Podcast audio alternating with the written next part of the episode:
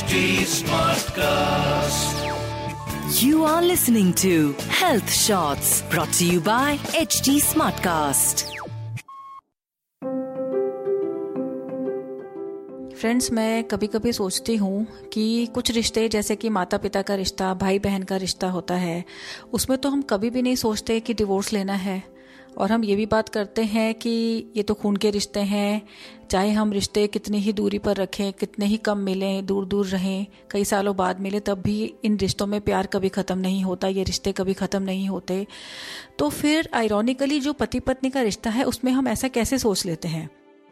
This thought often boggles my mind तो इसका क्या रीज़न हो सकता है? क्या हम लोग ज़रूरत से ज़्यादा एक्सपेक्ट करते हैं एक पति पत्नी के रिश्ते में? But that is for sure कि a healthy married life is very very important for creating a healthy family and emotionally stable children without a doubt जो फैमिली है वो हमारे समाज की सबसे छोटी इकाई है और उसकी well being emotional physical well being society को एट लार्ज प्रभावित करती ही है। एनीवे anyway, कहते हैं कि गृहस्थी की गाड़ी को चलाने के लिए पति पत्नी दोनों में से किसी एक का समझदार होना ज़रूरी होता है। बट अगर हम ऐसे सोचें कि आज के टाइम में अगर देखा जाए, कुछ सालों पहले तक शायद ये वाली बात अप्लाई होती थी।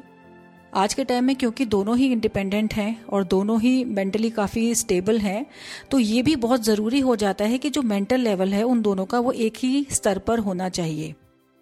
ये भी कहा जाता था हमारी इंडियन सोसाइटी में कि गृहस्थी की गाड़ी को चलाने के लिए जो दोनों पहिए हैं, वो दोनों पहिए सेम होने चाहिए। अगर एक पहिया छोटा होगा, एक बड़ा होगा तो वो गाड़ी डगमगाएगी ही। बट इसका एक दूसरा पहलू ये है कि ये भी पॉसिबिलिटी है कि अगर एक पहिया स्ट्रांग है और दूसरा पहिया थोड़ा कमज़ोर है तो जो स्ट्रांग वाला पहिया है, वो दूसरे पहिए पर मेहनत कर सकता है उसको उतना ही स्ट्रांग बनाने के लिए। हमने बहुत सारे केसेस ऐसे देखे हैं कि जब शादी हुई तो बॉय की पर्सनैलिटी ज़्यादा अच्छी थी girl was like you know maybe she belongs to a smaller city तो उसने उसके ऊपर काम किया और उसकी पर्सनैलिटी को भी इम्प्रूव किया। या लड़की ज़्यादा पढ़ी लिखी थी तो उसने लड़के को पर्सनैलिटी डेवलपमेंट में हेल्प की be it education be it personality और be it mental level so so basically अगर इतना प्यार हो तो क्या ही कहने कि अगर दोनों ही एक दूसरे के लिए मेहनत करने को तैयार हैं बट ये बातें तो बहुत ही बड़ी बड़ी हैं और बहुत ही मेच्योरिटी वाली हैं। आजकल जो ज़्यादातर हमारी ऑब्जर्वेशन है सोसाइटी में रिश्ते टूटने की वजह वो निकल कर आती है सामने ईगो अहंकार। सेकेंडरी रीजंस में जो मोस्ट कॉमन मेरी ऑब्जर्वेशन के हिसाब से लगता है, वो है थर्ड पर्सन इंटरफेरेंस जो कि अगर बॉय और गर्ल दोनों ही समझदार हों तो वो इंटरफेरेंस वो नहीं होने देते किसी थर्ड पर्सन का। ये थर्ड पर्सन देखिए पति पत्नी के रिश्ते में ये थर्ड पर्सन उन दोनों के पेरेंट्स भी हो सकते हैं बीट मदर और फादर उनके सिबलिंग्स भी हो सकते हैं, उनके फ्रेंड्स भी हो सकते हैं, कोई भी हो सकता है। बट अगर वो समझदारी से काम लेते हैं और वो सोचते हैं कि मेरा रिश्ता इस व्यक्ति के साथ इस टाइम पर ज़्यादा इंपॉर्टेंट है कि मैं इसके साथ जो मेरी मैरिज है, उसको सेव करने पर फोकस करूँ तो आई थिंक वो रिश्ता बच जाता है। ईगो तो बचपना है ही, खैर। बट ये बात पक्की है, चाहे कोई इस बात को माने या ना माने, कि marriages indeed require lots of endurance बहुत ज़्यादा बर्दाश्त करने की क्षमता लानी पड़ती है शादी में। एंड हमें इस चीज़ को अपने आप को वीक करने के पॉइंट ऑफ़ व्यू से नहीं देखना चाहिए। Endurance in any case life में हमारी सोल ग्रोथ करने में हेल्प करती है। बट आई डोंट नो आज के टाइम में इस चीज़ को बहुत ज़्यादा नेगेटिवली देखा जाता है। जब हम ये कहते हैं कि बच्चे पालने के लिए आपको बहुत सारे कॉम्प्रोमाइज़ करने पड़ते हैं, पहले उनको पैदा करते हैं, नौ महीने पेट में रखते हैं, जन्म देते हैं, उसके बाद पाल पोस कर बड़ा करते हैं, वो एक तपस्या है। तो क्या हम शादीशुदा ज़िंदगी को भी एक तपस्या की दृष्टि से नहीं देख सकते? क्योंकि एक नए व्यक्ति के साथ, चाहे लव मैरिज हो, चाहे अरेंज हो, जो रियल पिक्चर है, वो शादी के बाद ही निकल कर सामने आती है। तो रियलिटी में जब आप 24 घंटे किसी नए व्यक्ति के साथ रहना शुरू करते हैं तो उसके प्रॉज एंड कॉन्स उसकी अच्छाइयों की पीक उसकी बुराइयों की पीक सब कुछ आपको सामने ट्रांसपेरेंटली दिखाई देती है।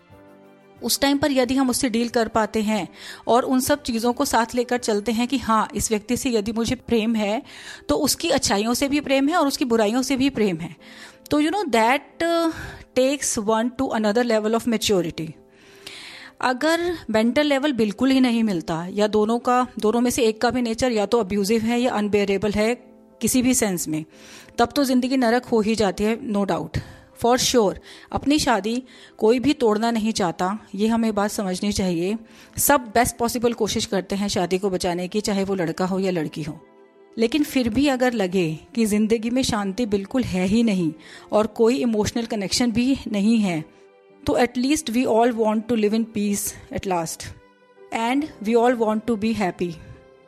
तो इट्स बेटर जब ये लगे कि दोनों तराजुओं में तोलकर अगर हम दोनों सिचुएशंस को देखें कि बिल्कुल ही ज़िंदगी हेल है और बिल्कुल ही कहीं कोई इमोशनल कनेक्शन नहीं नथिंग इज़ देयर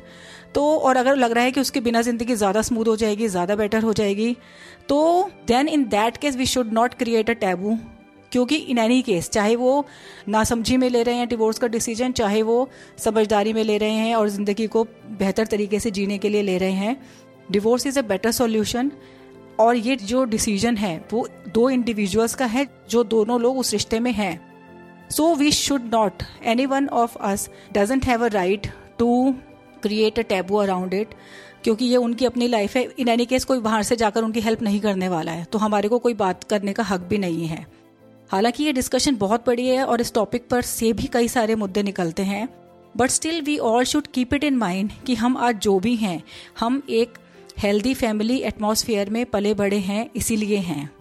हमारे माता पिता ने हमारे लिए बहुत सारे एडजस्टमेंट्स की हैं, उन्होंने बहुत सारी चीज़ों को एंड्योर किया है। आपस की जो उन दोनों की भी लड़ाइयाँ रही होंगी, उन्होंने अपने बच्चों को पालने पोसने के लिए उन्होंने उन चीज़ों को भी सेक्रीफाइस किया कि इट्स ओके अगर मेरी वाइफ में कुछ कमी है इट्स ओके कि अगर मेरे हस्बैंड में कुछ कमी है, क्योंकि हमने अब बच्चों को पैदा किया है और इनको हम एक हेल्दी अपब्रिंगिंग देना चाहते हैं। उन्होंने अगर उस चीज़ को सेक्रीफाइस किया है तो आज वो हमारी पर्सनैलिटी डेवलपमेंट के रूप में दिखता है। तो एट लास्ट हम सबको ये ज़रूर डेफिनेटली ध्यान रखना चाहिए कि रिश्ते तोड़ने में नहीं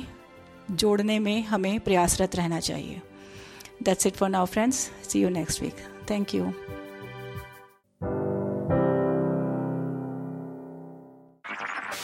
You were listening to Health Shots brought to you by HT Smartcast. HT Smartcast.